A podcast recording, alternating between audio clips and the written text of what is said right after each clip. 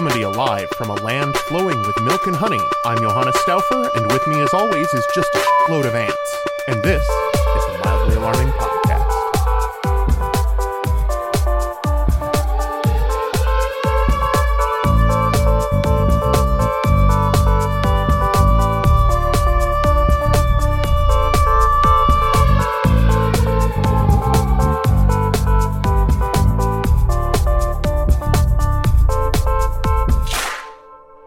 Episode 12 teen He Who Sniffed It, Whiffed It.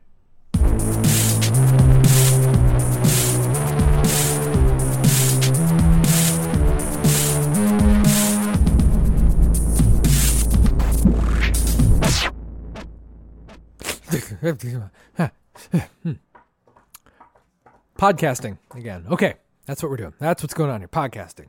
Right. Welcome back to the Mildly Alarming Podcast, everybody. I'm, uh, it says here, Tom Rich. And we're really glad to have you here. Here with my co host. I'm you. Johannes Stauffer. And we're back. We're back after a brief hiatus there, which we had to take uh, because Johannes decided that it was really important right then, right at that point, to uh, go to the mountains of southern France and learn how to properly wax butts. Uh, which I didn't understand because they don't wax butts in southern France. That is the land of the hairy butted people. Uh, butts go unwaxed year round, but he thought that was a good place to go. So he took off. He spent all of our podcasting funding to get butt waxing lessons in south, the south of France, and now he's back so we can keep bringing you the high quality content that you expect out of the Mildly Alarming podcast. And now I'm I'm doing it as a uh, licensed butt waxer. Only in France, though. Turns out it doesn't transfer. Yeah, we don't we don't recognize French butt waxing schools here. No, no. So, like, were you really hoping to adopt a new career as a butt waxer, or was this just like a dream you you needed to check it off your bucket list? Uh, I, I just wanted to have the uh, appellative on the end of my, my name there. Butt waxer, Licensed butt waxer. licensed butt waxer. Yeah. True. Are you allowed to say that though in America? Because we don't we don't recognize the license here. Uh, I, you got it in I think I can say whatever I want. Well, you could have said uh, Johannes Stauffer licensed butt waxer before then. Yeah, but it would have been a lie. Now it's true, whether or not it has any bearing on my legal ability to wax butts. Oh yeah. Did, how'd you like butt waxing? Like, was it a was it fun? They're not real good at it. Real, well, no. I mean, it's the land of the hairy butted people, south of France. Yeah. So I, I wouldn't have expected them to be any good. They It was mostly a theoretical, you know, we spent a lot of time in the classroom. Mm-hmm. There wasn't really any Oh, that's unfortunate. hands on, You didn't get all as it were. you didn't get all grabby on a tush. No. Hmm. So like, what is? They had a dummy, Okay, yeah. but it was already hairless. So so like, what is the theory behind butt waxing? 'Cause is it like when I wax my chest? Uh, you know, you just put the wax on there and then you leave it there for three or four days, and then it crumbles off and takes the top layer of skin with it along with the hair. Or is there a different system going on? Well, my understanding had been that it was something to do with hair removal, but uh, the the the theory there seemed to be more about uh, low friction for higher speed. Oh, Yeah, You know, kind of like when you wax like your skis. Gotcha. You know, that makes sense though, because that was where the short lived Olympic sport of extreme butt sliding Right. really began. Yeah. Um, and of course, as we all know, extreme butt sliding was removed after the 1953 Olympics. That tragic accident. Mm-hmm. Moment of silence. We'll never forget those brave guy named Carl. It's was just the Just one. the one. Yeah. Really not not a popular sport, not a big one. So it's it's about speed though. It wasn't a good year for the Olympics. No, no, it was, 53. 53 is a bad one. Yep. Very rough time. The 53 Olympics, which were in uh, Cleveland that year. Which was a, a mistake. yeah, that was that was really the problem because extreme butt sliding does not do well in Cleveland's semi-tropical Midwestern climate. No. They just uh they well, let's be honest here, they rocketed right off the side of the course and into space. They Yeah. were going too fast, far exceeding the safety standards set out by the International Butt Sliding Federation. And they some say they're still flying through space to this day. They being Carl. Right. Just, just the one guy. Mm-hmm. He'd have gotten gold if it hadn't been for that. Well, he would have gotten a gold, gotten gold regardless because he was not competing against anyone. Well, no, but he didn't finish. Right. He was DQ'd. I mean, if you just go rock, well, I guess technically, were he to return to Earth and slide across the finish line in Cleveland, yeah, he would win. I mean, the event's not over yet. yeah, He's just he's just been it's a long butt slide right. that he's got going on these days. Well, as I understand it from my brief time in the south of France, you he would have been disqualified anyway. E- even if he comes back, it's too late because uh, you're only ever allowed to leave contact with the track for like I think it's like a tenth of a second at a time. Oh wow, it's that it's that Yeah, narrow. Yeah, it's got to be. You got to stay in contact. See, I, I feel They like don't that, want airtime. It's dangerous. well, sure. Well, as we've seen, Yeah. I feel like that's really hard to measure, though, especially in the olden days. Like, how do you? Yeah, it may not have been quite so uh, got, specific at that time. Gotcha. It was just that if you left the track, you had to immediately come Yeah, back yeah. to it. You couldn't leave for an extended period of time, Right. as determined, probably just as determined by the judges. They, they probably got some leeway. So if you were coming up to like a a bump in the track or, or something, you, had to you had to slow yourself down so you don't go flying off the top of a hill or whatever. Mm-hmm. Right. Yeah. But on your waxed butt, right. Right. which has been really where this whole conversation started and, and moved on there. See, I was was wondering if the if the butt waxing was for for shine and and butt protection, like like the waxing of a car. Sure. Uh, I was thinking that might have been what it was about. But Well, there's certainly an aspect of that. You know, if you're going to wax a butt well, it should have, uh, it, it should be glossy and and Mm-hmm. and uh, nice to look upon. how do you know how far to wax? Like, where does the butt end and the thigh begin, or or how far around toward the front do you go before you stop waxing? Oh, just just the butt. So it's about halfway around to the front. Uh-huh. With depending on the person, it's it can be it can be very confusing or it can be very clear. You know, Gotcha. some people have a very uh, distinct round, you know, bottom of the cheekular area, Mm-hmm. uh, where other people have um, flatter butts, and it, it is harder to tell where the uh, where the the butt ends and the rest of the leg begins. Gotcha. But uh, I think it's generally roughly you know the size of uh, their you know the back of their shorts Okay, okay, I gotcha. as a rule of thumb. Do you go? Do you like wax over the crack to to, to as and make kind of a seal so it's flat, or do you go in or? Uh, that's the that's up to the, the the preference of the athlete. Oh, Yeah. okay, gotcha. So it, it varies. Mm-hmm. Are there different different classes of of butt slider? Like, do some can you only compete if you choose to have a covered butt crack?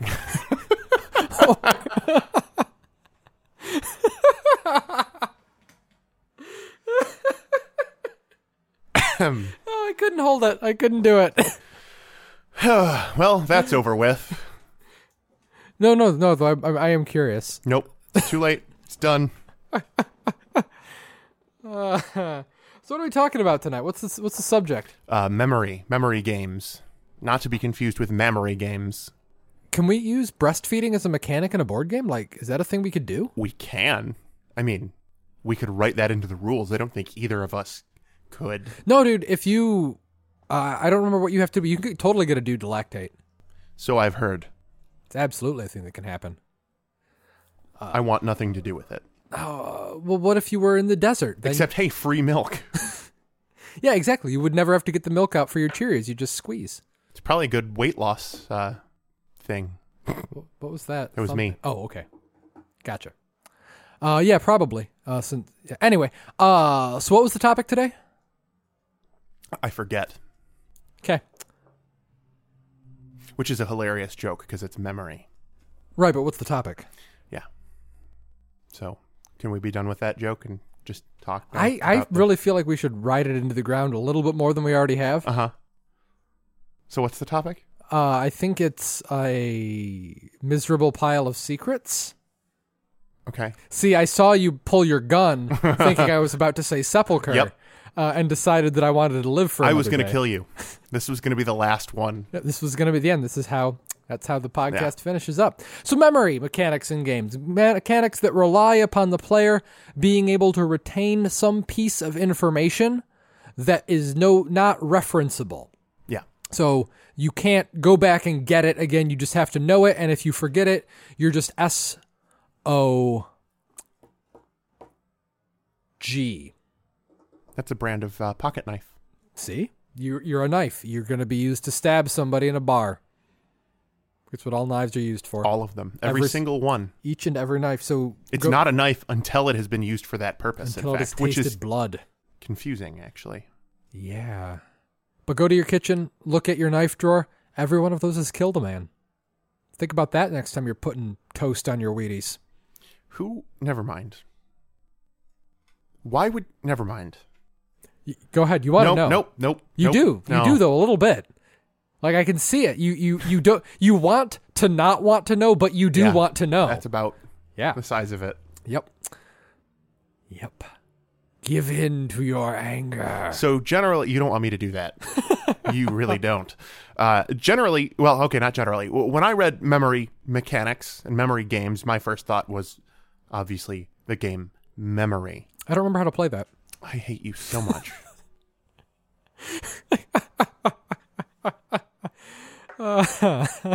Wherein you have cards or tiles face down on the table, generally two of a kind, and you have to match them until you get to flip Mhm. a couple per turn. And if you get, you know, a star and a star or whatever you're using, and then you keep them. Pretty much the only time I ever played memory after like we were forced to for elementary school is in Super Mario games. Oh yeah, they did always have that as like a mini mini game and stuff. Yeah. Yeah. Um. Yeah, there's not much there. Um, no. but there's I mean it's a game. There's certainly an element of gameplay there. Yeah. It's kind of fun. I mean, it's fine. I I I I haven't seen it used in another game. I feel like that as a mechanic is too much game to just be a small part. I mean, obviously, okay, it's been used as a part of Mario, but it's not really a mechanic of its own to, Sure. to fit into another board game. Um, so I guess we're talking more generically about what what you were saying, memory. Just anything you, anytime you have Mm-hmm. brief access to information, but then you have to remember it because whether Sure. you looked at the top card of a deck and then had to put it back or I whatever won- else. I wonder if you could use it as a mini part of a uh, like a deck builder. Uh huh. So you've got a spread in the middle of the table of cards face down, and you can flip two on your turn. And if you get a match, you get to grab them and put them in your deck. Maybe not an exact match, but maybe match some element of the card, like if they're both blue or both elves. Right. Yeah, that whatever. could work. I, I don't know how. I don't know how good it would be, but I wonder if that would be done. be a way that, Certainly. that it could work. And that might be what just one method of getting cards too. You might Yeah, have multiple yeah. ways to approach it. Um so it, it really kind of you know to, to expand upon it though, the memory type mechanics, you know, they're they're anything where where your ability to recall what happened before is is the key thing and that you don't have any kind of reference. Yeah. So I was I was tempted when we started this segment to use alchemists as an example because the game depend plays very heavily on on using deduction to figure out what the components do as you're mixing your potions, but really it doesn't actually apply because you've got your little board where you can track everything Right. and what the interactions were. So I'm actually wrong about that, uh, which is a new feeling for me. I've never been wrong before. He'll just forget again that he was wrong. Hmm?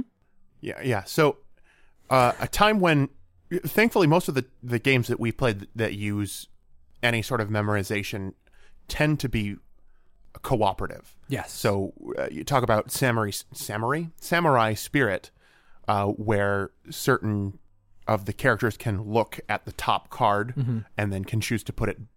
I believe they can put it back on top or put it on the bottom, or do they have to put it on the bottom? uh, that guy puts it on the bottom. Um, and so what that means is that card is going to come up again. Mm-hmm. And so now you have to remember, you know, which ones have I looked at? In what order did I put them on the bottom of the deck? So when we get there, you know, how many of them are there? So we know. Otherwise, it's not very useful information. Mm-hmm. Right. And I played that character last time we played that game, and I had to be like, okay, guys, I'm putting this, you know, Mm-hmm. difficulty four guy with uh, the fire icon on the bottom.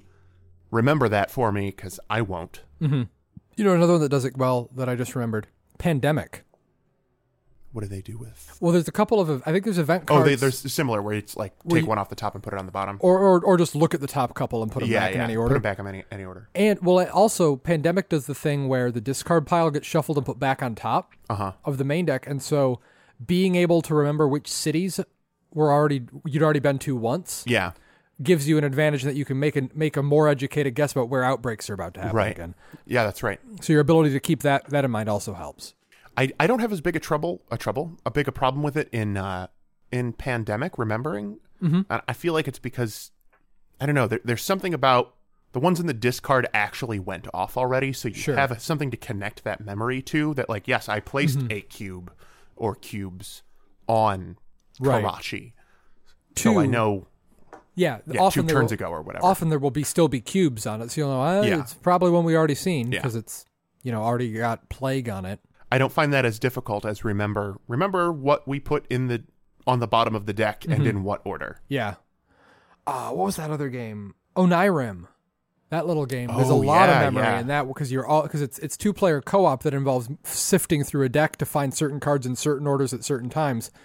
Real brain burner of a puzzle, but there's a lot of you can look at the top couple cards and put them back in any order, or you can move a card to the bottom, or this kind of stuff where knowing what's coming up and remembering what you've seen before without being able to make a lot of reference to it is is super Yeah. important. Yeah. So what do you what do you think? You know, looking at some of these mechanics. Uh, actually, before I dive into that, blueprints is another good one where memory matters uh, because there's only a certain number of dice of each color, and as they get taken by other players and added to their buildings, you don't know what they are because they're behind their their player boards. But if you can remember who's taken what and of how much, Yeah. you have a better idea of what you can afford to invest and what kind of resources you might want to put your time toward. You know, if I forget that Johannes has already taken three of the recyclable recyclable materials from the bag and start trying to invest in that for my building, I'm not going to get as many points. I feel like in that situation, more than, and it's definitely memory is an aspect of it, but more than memory, there's just noticing it in the first place. True. And I, I think that's probably the case with a lot of uh, those memory mechanics in games. Um, that one just stands out to me that, you know, it's all well and good if you have three recycled material.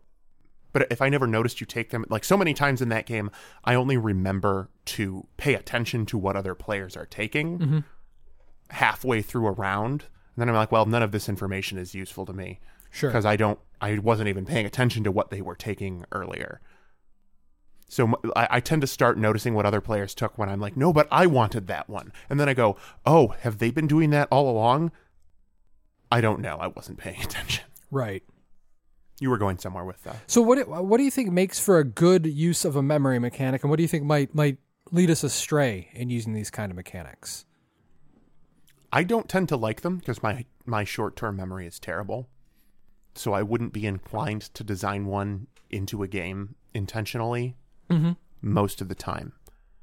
Um, I would I personally like them better when it's not such specific information that you have to remember. Like the the going back to the samurai spirit example, having to remember like what card value and in what order they went in Mm-hmm. is a bit much Sure. where in Onirim where it's like I just need to vaguely remember the number of nightmare cards that are still in the deck. Like I know there are whatever it is. I know there are six of them and we've seen two, so there are four left. Mhm. Um that's not so bad for me. So- but at the same time I feel like that just makes the the mechanic less competitively useful. Like Right. it's too general. I don't know, it's one of those things kinda like when we talked about um dexterity games where there, there's a point where some people are just going to be way better at those games than other people and there's really not a lot you can do about it Mm-hmm. and at that point you know i just have to stop playing the game because i can't be competitive if that's a Right. driving mechanic Yeah. Yeah, that's true. And More more so than a lot of the other mechanics we see. Like anybody can roll some dice and move around, but some people just have that better better working memory than others. and it's easier to break too because if, if you just say well yeah you can write it down now now the whole memory aspect is out Right. Like with like with uh, alchemists, you've got that recording method, Right. so it's a different kind of kind of game. Still interesting, but Yeah. So there's like there's nothing in Samurai Spirit I don't think to say that you c- you couldn't have a list to write down mm-hmm. what cards you've moved to the bottom. So it's not even necessarily really an intentional mechanic. You c- you can just you know mm-hmm. remember it or if you can't Right. then keep track of it another way. So do you?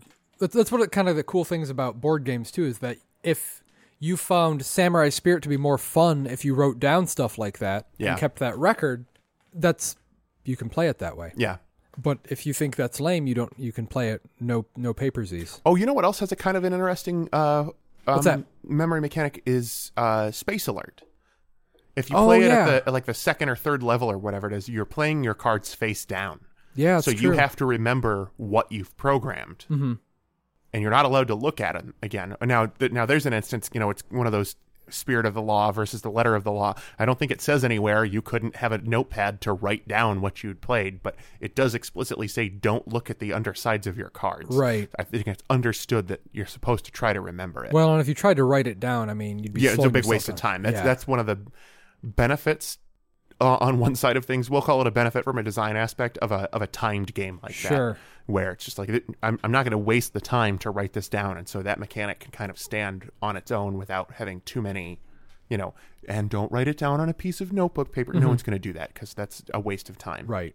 in the space that you have available to you. Do you think, in in in the spirit of rules writing, if the designer doesn't mention whether or not you're allowed to take notes during the game, like they don't make any mention of it in the rules, do you think it's implicitly allowed or implicitly disallowed, or is it completely up to the playgroup? I think it's got to be up to the playgroup because I could make an arg- a convincing argument. I think for both sides. Mm-hmm. On the one hand, if it's not if it's not stated, I feel like it's it's up for grabs. If if nothing says don't do this, then you're welcome to do it. Unless so, say you were playing Space Alert mm-hmm. And you were you were inclined to do that. It's made pretty clear that you're not supposed to use outside means to try to remember it. Sure. So now you get into the gray area again of like, yeah, okay, so it's not outright written, but the spirit of the thing makes it clear. Now, the the flip side of that uh, is to say that if you're playing a board game, I if you're writing the rules for a board game, first of all, you don't want to have to as a designer, and you as a board game player, you don't want the designer to feel like they have to write every single nitty gritty little rule for everything they mm-hmm. can imagine someone trying to loophole their way through. And also, you're playing a game that's generally understood that unless they tell you to go get bowls from your kitchen or whatever, you're playing the game with what was provided in the box. Right. So I yeah, you can argue both sides and I feel like you really your play group has to make a call based on the game and the group. Sure. And if you are playing with a group that really thinks that you shouldn't be allowed to write down the cards you've put on the bottom of the deck in Samurai Spirit, but you aren't capable of remembering the stuff you need to remember without mm-hmm. doing that, don't play that character or, you know, ask them to help you remember Right. Or if they're real jerks about it, just don't play games with those people. Just smack They're them. they're not even necessarily wrong, but maybe you're not a good fit for their group. Just suplex them right through the Earth's molten core. You could also do that. That's how you do it. Take my correspondence course. I'll teach you how. The suplex would be a great name for like a really big soup restaurant. Just with a lot of suplex, a lot of different soups. It's, it's like, and it's like got a huge vaulted ceiling, Yeah. like enormous space there, a lot of tables. I feel like it would be like a buffet style, but just with hundreds of soups to choose Mm-hmm. from. Yeah, I'd go there. I would. Like, do they have cheddar broccoli, Of course. French onion, Oh yeah, they'd have to. chicken noodle, Mhm. chowders? This is like basic stuff. Yeah, of course. It's like one of those like like like ethnic soups whose names I can't think of right now. You know, I feel like those might be a little more on, on a rotation. Like they probably have some style of borscht all the time. I don't Mm-hmm. feel like that's too difficult to make, but you know, if it's like a a cold soup that contains like raw fish and a pearl Sure. Mm-hmm. from a specific type of oyster, maybe that's you know only available on Thursdays. Yeah, only every now and again. Yeah, I gotcha. come on down to the suplex. Do they have we like got all the soups. like they they'd probably want to partner up with a bakery and have some specialty breads too, because like a lot of soups want a bread to dip. Yeah, I feel like that's fair. You want to make sure you've got good bread to go with your soup, Mm-hmm. and like, but like other than that, you don't. That's like a pretty low low overhead type of place. Yeah, like the ingredients for soup aren't complicated. You can make some pretty good soups for not too much. you make a lot of them. yeah, The suplex. the souplex. Let's do it. All right, we're uh, giving up on board game design. We're going to become restaurateurs. Restaurateurs. Actually, I don't know if you can use the word restaurateur to refer to someone who started a all-you-can-eat soup buffet, but Yeah, but Well, it's a great idea. we'll, it is. We'll work with it. we're gonna find an abandoned barn and put our suplex in there because it's got to be huge. Yeah. It's got to be huge. Yep. The opposite of Donald Trump's hands Right. because they're small They're tiny, or door. minuscule. You could chop them up and they'd look like baby carrots in your soup. Gross. What So- were we talking about? Memory games. One, that always jumps to mind when when we talk about this is uh, code names, and I think mostly just because it looks like the game of memory Yeah. because you have tiles laid out in a grid, but uh, the the spy master role does have some crap to remember, and it's actually the stuff that's hard to remember isn't what you need to know. It's not the words that you have to ex, you know describe for your team. It's more for me anyway. The difficulty is more remembering what words are out there that are not yours. Like I, I have this trouble where I, I I only I visualize just the words that I know I need to explain, but then I'll come up with a a descriptor that you know is great and and includes the words that our team needs to guess, but might also accidentally include words that the other team needs to guess that I just totally tuned out, didn't remember they were there, and then when they start guessing them, it's too late. I've already done the damage, and I might I may accidentally give points to the other team. Sure. I like code names a lot. I do too. Yeah, the memory mechanics are kind of a funny one because they, they, they slide in in a lot of places without feel- being a major presence, you know? Yeah, I feel like a lot of what we're talking about, I would not, if, if it weren't the topic, I Mm-hmm. would hesitate to call it a mechanic, or I would never even think to call it a mechanic in the first place. I would just like, oh yeah, you have to remember stuff Mm-hmm. in that. I think the nearest one we've talked to ta- talked about where it's actually been intentionally a mechanic is is the uh, the flipped over cards in Space Alert. Space, space, space, space, space. Alert, alert, alert, alert, alert. Man, he looks so angry right now. like there's a little there's a vein going on the side of his jaw. Like usually it's the forehead you expect that on, but man, it's that jaw vein happening right now. So uh, this might be the la- my last podcast, depending on how that works out for him. But what were we talking about again? Murder. Oh, murder. I mean, memory games. Oh, memory games. Yeah. Um, do we have anything else really to say? I don't. Memory. Okay. We hit our time. Yeah, close enough. Okay. Do you want to call it good? It is good. I feel like there's a reference here. Nope. Oh, okay. or or if there is I I was not making it intentionally. Legit.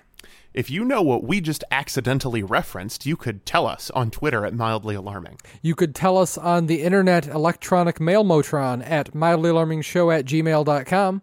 Or you could put your answer to the question that we didn't ask in the comments on the website at mildlyalarming.com. Or you could go to your nearest restaurant, put your face in somebody's bowl of soup and blow. And uh, it's not going to help matters, but I'd, I'd pay a little bit of money to see that happen. Yeah. Like, probably have some funny ramifications. Yeah, make a real big mess. Yeah. Make that guy real mad. So we'll be right back after this whatever comes next. Bye. We'll miss you.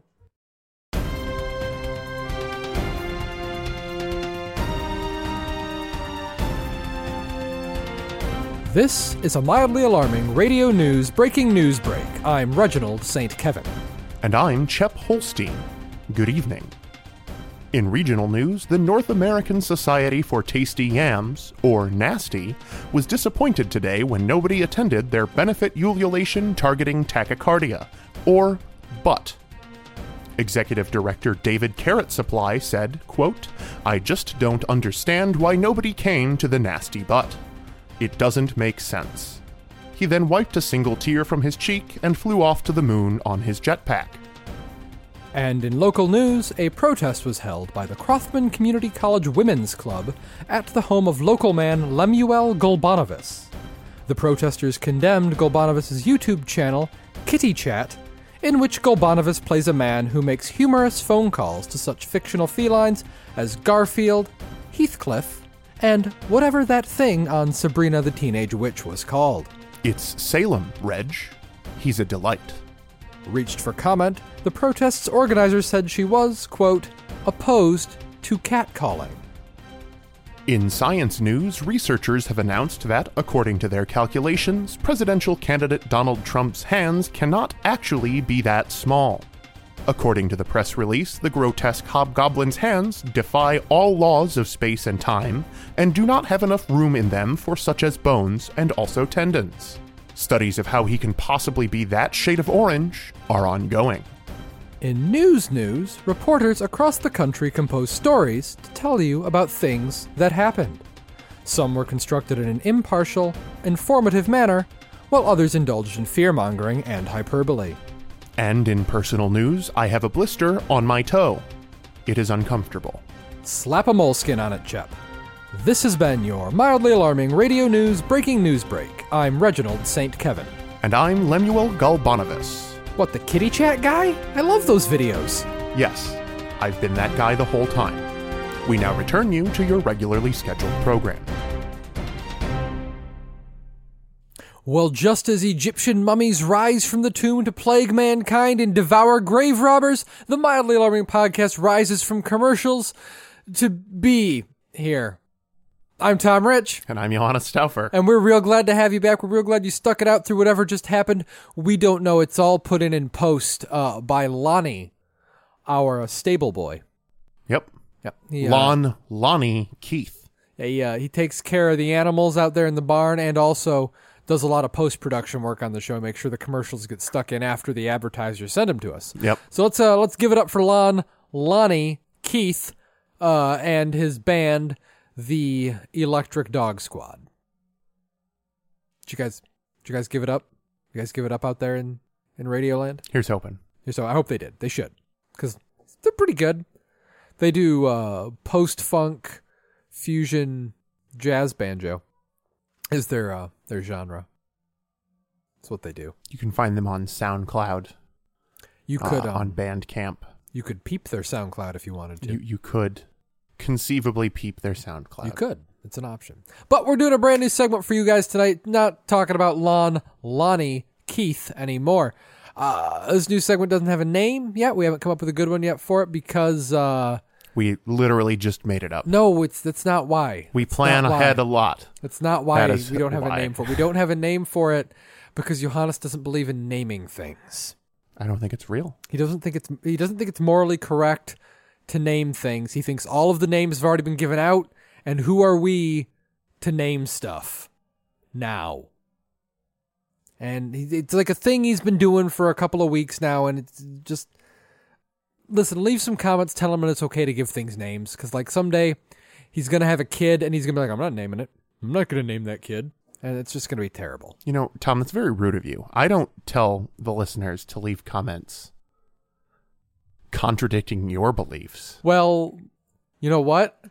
If I believe, What if I was like, listeners, oh God. you know, Tom thinks he's a real boy with, Uh, you know, but the parts down there that boys have. but I'm but but I am a real boy. Leave a comment telling him he's not a real boy. But but what are you implying? Are, are, are you suggesting that I'm smooth like a Ken doll? Yeah, yeah. Is that is that where you're going with this? Yeah. Damn. I believe that was actually one of the tags on the most recently released episode of the podcast. Uh, smooth like a Ken like doll. a Ken doll. Uh, so anyway, this nameless segment, which we'll probably never repeat because it's not going to go very well, uh, is a, uh, a a throwdown showdown between Johannes and I on topics chosen at random. So here's how it's going to go. Each of us has selected five uh, impromptu topics for the other guy. I think selected is uh, not quite fair. We have randomly generated five topics. Uh, guy number one is going to whip a topic at guy number two. Guy number two is going to have to discuss that topic for one minute. He's just going to have to go. Provide a narrative, provide something on that topic for one solid minuto, which is Spanish for minute, I think. It's been a while since high school Spanish. But uh, then, when the minute is up, the other guy, the, or the guy who was just talking, whips a new topic back at the first guy, who has to replicate and elaborate what the first guy did on his topic, but on the new topic. Got to expand upon. So that's how it works. Heavily inspired by North South East Quest, which we played on the air some Which was, months ago. incidentally, the north south east best storytelling game we've played. Why don't you North South East shut your stupid mouth? Because that doesn't rhyme. It's a fair point. All right, so that's the plan. Uh, once we're done, once this episode goes to print at the printer so that you can read it, uh, we encourage you to vote on who did a better job and tell us that so that I will know, I will have uh, evidence that I'm superior to Johannes. You're a stupid, stupid man. Yes, you are correct. I know. So we're going to spin the ceremonial duct tape to see who goes first. and it looks like it's Johannes. That was the plan all along, wasn't it? What was? Well, we had this discussion before about how a roll of duct tape is round and will not point in any direction. Yeah, but the. Uh, and you said, no, just trust me, I have a plan. Was the plan that it was just going to be me going first, no matter what? No, because the plan was to go because the duct tape's got an end, and Uh-huh. the end is pointing toward you. So Actually, like, it's pointing toward Jack. yeah, but like it's on your half. Also, there are two ends. Yeah, but they're both on your half. No, one of them's clearly on your half. It's not. That's not. That's not even an end there. That's that's that's not the end. That's the bigger end. No, but it's not the end. The, the end is the other end. Just admit that It's you just don't want to go first. No, I don't. I, I would go first if I had lost the ceremonial duct tape spin. You're an idiot. You're just being a. Wow. Tom got salty about how big a moron he is. He's a real dumb moron. Get, get salty about how you lose at duct tape spinning. You're so stupid. Good God. Freaking circus animal. All right. Well, uh, give me my All right. my Are word. you Are, we ready- doing this narratively? Are Is you that ready was to the plan? sure. Are you ready to throw down showdown? No, I'm not. I still need an answer to my question. Yeah.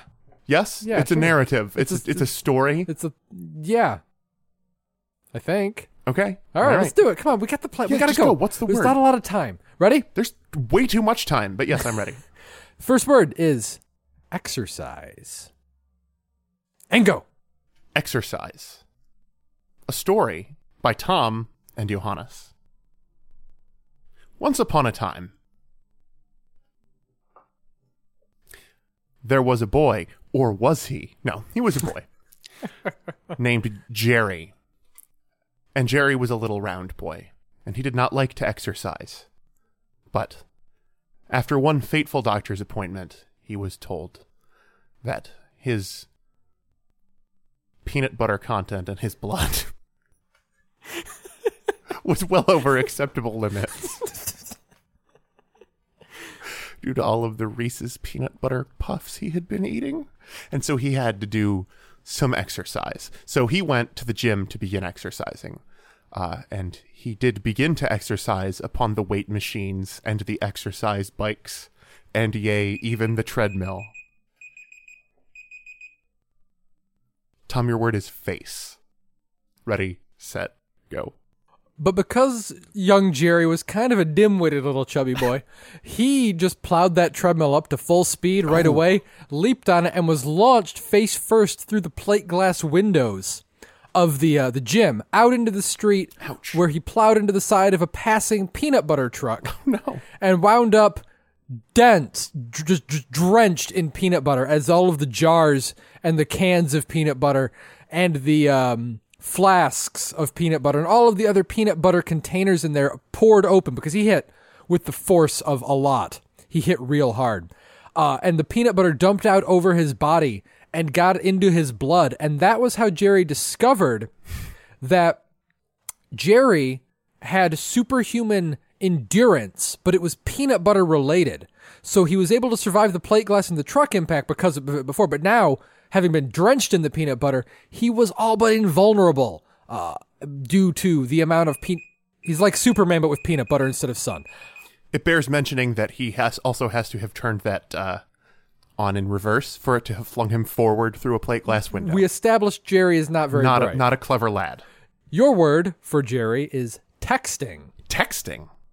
Well, Jerry uh, discovered that his Superman like peanut butter infused strength uh, unfortunately did not include the power of flight because peanuts can't fly either. That just wouldn't make any sense. Um, so he still needed a way to get quickly around town because if you are imbued with with great peanut butter strength, what else is there to do with that strength but to fight crime? So he he he invested uh, some of his allowance in a police scanner so he could hear when bad things were happening, and he somehow also invested his allowance in a, a, a moped that he used to get around. He didn't have a lot of money to invest. Uh, but one fateful day, as he was speeding to the scene of a crime, uh, he got a text from his buddy, uh, Geraldo Rivera. And while texting Geraldo Rivera back, hit a fire hydrant, which sent him hurtling through the air. He's in midair.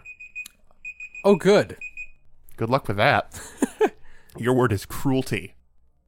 Go. And they say that impacting the concrete face first at 60 or 70 mile an hour is the greatest cruelty, but it turns out that it is not. It is the heart of a woman scorned. And Jerry's first love was in fact the feet, the person at whose feet he skidded to a stop. And he had broken her heart years before when he had invited her to the peanut butter festival in Sasquatch Falls, New York, but left her at the bus station uh, because Jerry is heartless like that, or was. And now she was robbing a bank at the time, and she had Geraldo tied up in the vault. It was all a plan. It was all a plan by Juanita, Jerry's one true love, to lure him into her trap and steal his peanut butter powers. She'd forced Geraldo to text him to draw him in, knowing that Jerry would go come too fast, knowing he would hit that fire hydrant, because Jerry, as dumb as he is, is also deeply predictable. It occurs to me that you are reusing each of the topics each new time, which had not been my intent. But I I? will. I will. Did I? oh, I? maybe you weren't being intentional about it.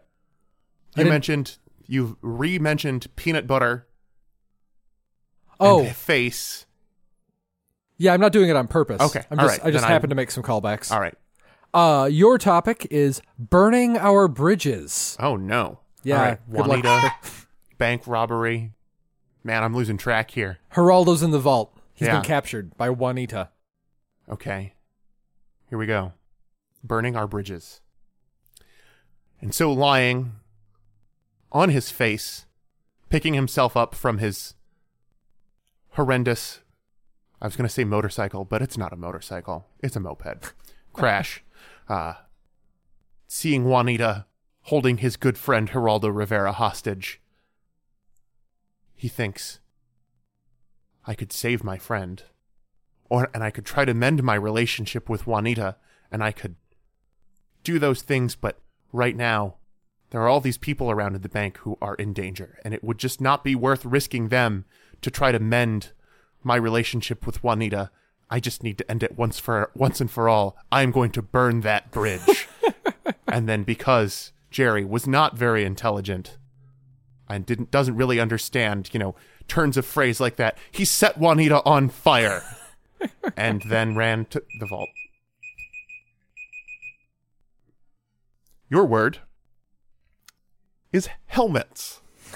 God. Sprinting into the vault, desperate to free the people before Juanita's evil plan could come to fruition, Jerry skidded to a halt, deeply confused, for there was no money in the vault. There was just rack upon rack of signed bicycle helmets.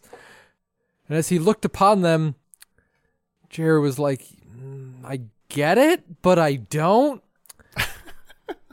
Why would there be all of these helmets and who signed them? And as he looked upon the helmets, he realized that they had all been signed by basketball great and round mound of rebound Charles Barkley.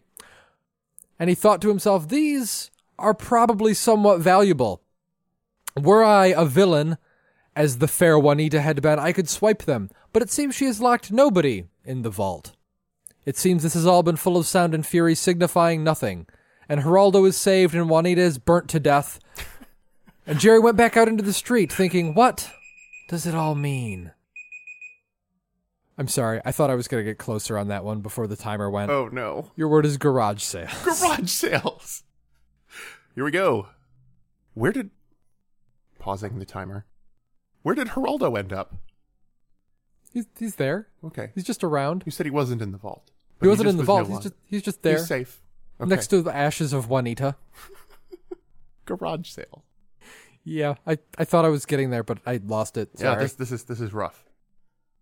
Well, after that horrifying event, thankfully there were no news cameras around because he just burned a woman to death. Jerry thought to himself, "What am I going to do? I can't get around anymore." And last time I tried to exercise, that didn't work out real well. I'm going to need another moped or other mode of transportation to replace the one I just wrecked on that fire hydrant. Better start selling stuff to make more money? I guess I'll have a garage sale. And I have all these bicycle helmets.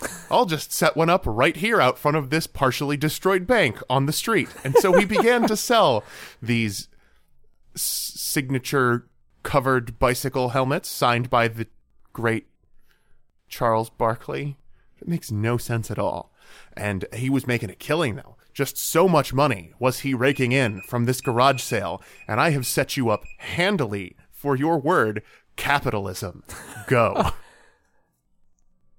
that he attracted the nefarious, tiny-handed attention of noted capitalist Donald Trump. oh, no. Uh, a lawyer appeared upon the street almost immediately in a cloud of sulfurous smoke and handed young Jerry a, uh, a set of papers serving him legal notice that he had to stop selling his bicycle helmets in front of that bank because Donald Trump owned the patent on selling bicycle helmets in front of banks.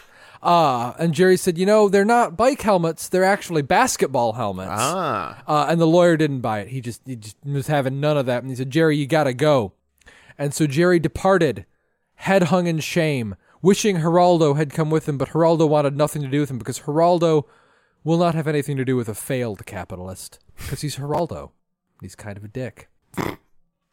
And now here was Jerry. Juanita was gone. Geraldo was gone. He'd made no money. He had no transport. And he found himself on the campus of Crothman Community College. Which hopefully sets you up for our finale campus safety. Actually, it's not quite the finale. You have Oh, one more to go. sorry. But campus safety. Campus Here we go. safety. And as he was wandering across the campus of Crothman Community College, his great peanut butter strength ebbing every second he was away from his peanut butter that he needs for strength. But wearing a bicycle helmet, a community college professor mistook him with his bicycle helmet for a member of the campus safety enforcement team and said, I see your helmet, but where is your Segway? You'd better get back to campus safety headquarters and get one. So, Jerry, after being pointed in the correct direction, headed over there and they let him right in through the door because of his bicycle helmet, which is what all campus safety officers must wear. It is the badge of their office. And he climbed onto a Segway scooter and there now had his own mode of transportation again and rocketed off to the community college cafeteria to s- spoon some peanut butter directly into his slavering maw to regain his strength. now, the actual finale, disappointingly, essays. Go. And so Jerry found himself a community college public safety officer. He had all the peanut butter he could eat, and he found friendship there at Crothman Community College in their public safety office. Now, Crothman Community College was right in, in, in a predominantly Hispanic section of town. And so mo- many of his fellow officers were were of, of Mexican or Latin American origin. And uh, this was how Jerry came to become friends with all of these folks, and they were his. Hi. Glad to have you back after, you know, Some brief technical difficulties. yeah, we had a bit of a pause in the podcast machinery there for a second, and we learned something today. we learned some things. We did a little research on the internet. It turns out that, you know, where I was about to take the podcast, the joke we were making at that point is not uh not so much and a, a use of language that is generally acceptable. Potentially. Potentially. We weren't sure. It turns out that the word essay, used in the way I was about to use it on the uh, in, in my, my reference there, may or may not be more or less equivalent to dropping the N word all over the place. Uh, we did a little reading. Probably shouldn't go with the rest of that segment. Probably should just call it good there. My bad. If Urban Dictionary can be believed. Urban Dictionary and a couple other sites. Yeah, That, uh, it turns out that's not that's not so much the uh, the polite way to uh, to use that term. But as as our motto goes here on the show, better safe than racist. Yes, that is the official motto of the Mildly Alarming podcast. Better safe than racist. it's printed on all of our money. It's we don't have any money. I have it tattooed on my back. I have it tattooed on Tom's back. Yep. Uh, which is more useful for Johannes than it is for me because I can't see my own back, but I do record shirtless and facing away from him. so, you know, Yeah. it's pretty good. It's pretty good that way. It's handy for him. He remembers. That's why I usually forget. Yeah, we tried to set up a complex system of mirrors so Tom could see the tattoo on his own back, but Right, right. it wasn't very helpful because he can't read. No, I don't know how to do that. Uh, that reading that you you speak of. So it's been fun. Yeah, it's been great. Have a good night, everyone. Uh, if you want to contact us about our, our, our, our near brush with internet justice, uh, you could do that on Twitter at mildly alarming. You can uh, you can hate us by email at mildlyalarmingshow at gmail.com. You can flame us in the comments on the website at www.mildlyalarming.com or on facebook.com slash mildly alarming show. You can hear us narrowly avoid saying horrible things by the skin of our teeth on iTunes, Stitcher, TuneIn Radio, Google Play Music, or on the website via RSS. Or you can just be by virtue of being a better person than than we are collectively. Uh, you probably don't really need to bother commuting with us. You've you've got better things to do, like helping blind orphans cross the street to a soup kitchen where they serve A suplex. a souplex where they serve free soup meals to underage kittens who just need a leg up in life. Man, our listeners are real, like, philanthropists. Yeah, they're they're great people. We really enjoy the company of our readers. They're kind and good-hearted. Thanks for being you. See you next week. Toodles. And now, excerpts from the research notes of Professor Hyman Turtlebacker. July 10. I have arrived at the first stop on my sabbatical and hope to finally make progress on my research. Naturally, the mongrel idiots at the university failed to provide me with adequate funding or a car, so I have been reduced to hiring an undergraduate to ferry me to the various libraries, archives, and museums that I must visit. But it will all be worthwhile when I have the material to. Hey, Doc, check out this weird dog. Chad, I said not to interrupt. Get off of there! But there's a saddle on it. What are we doing here anyway? My boy, you are in for a rare treat. This is the world's largest collection of world's largest objects. Now get down! Fine. But what's so big about that dog with a saddle? It's the world's largest saddle on a dog, obviously. Now come on! Whoa, look at all this stuff! Look at that thing! It's off the chain! Well, it is the world's largest sign that's fallen off of its chain. Now hurry up! We need to find one particular exhibit. I thought you were like a science prof or something. What are you looking for in this weird museum? Genius, my boy! I'm looking for genius! The very thing that will make my name in the world! Is that genius? No. That's the world's largest nipple piercing. And probably the world's largest nipple, though there isn't a sign for that. Weird. Hey, look at that! The world's largest popped collar! Put it back. This road trip sucks. You are being remunerated, remunerated, remunerate, paid in a perfectly fair manner, you ignorant. Ah, ah, ah. Here it is. What, that? Yes, that. That indeed. That? Yes, Chad, you slapdash pelicot. That. The world's largest cat hair. It's big. Of course it's big. It's the biggest. There's no cat hair bigger anywhere. I can barely get my arms around it. You got short arms, though, Prof. Let me try. No, Chad, wait. It's very delicate. Uh, dear God, you've broken the world's largest cat hair in half. Nah, bro, I never even touched it. You were the one hugging it or whatever. Never mind that, Chad. We have to go before security catches us. Run! Oh, I swear I should leave you here as an exhibit. The world's largest ignoramus. When we get back, I'll have you expelled, you half witted, foolhardy.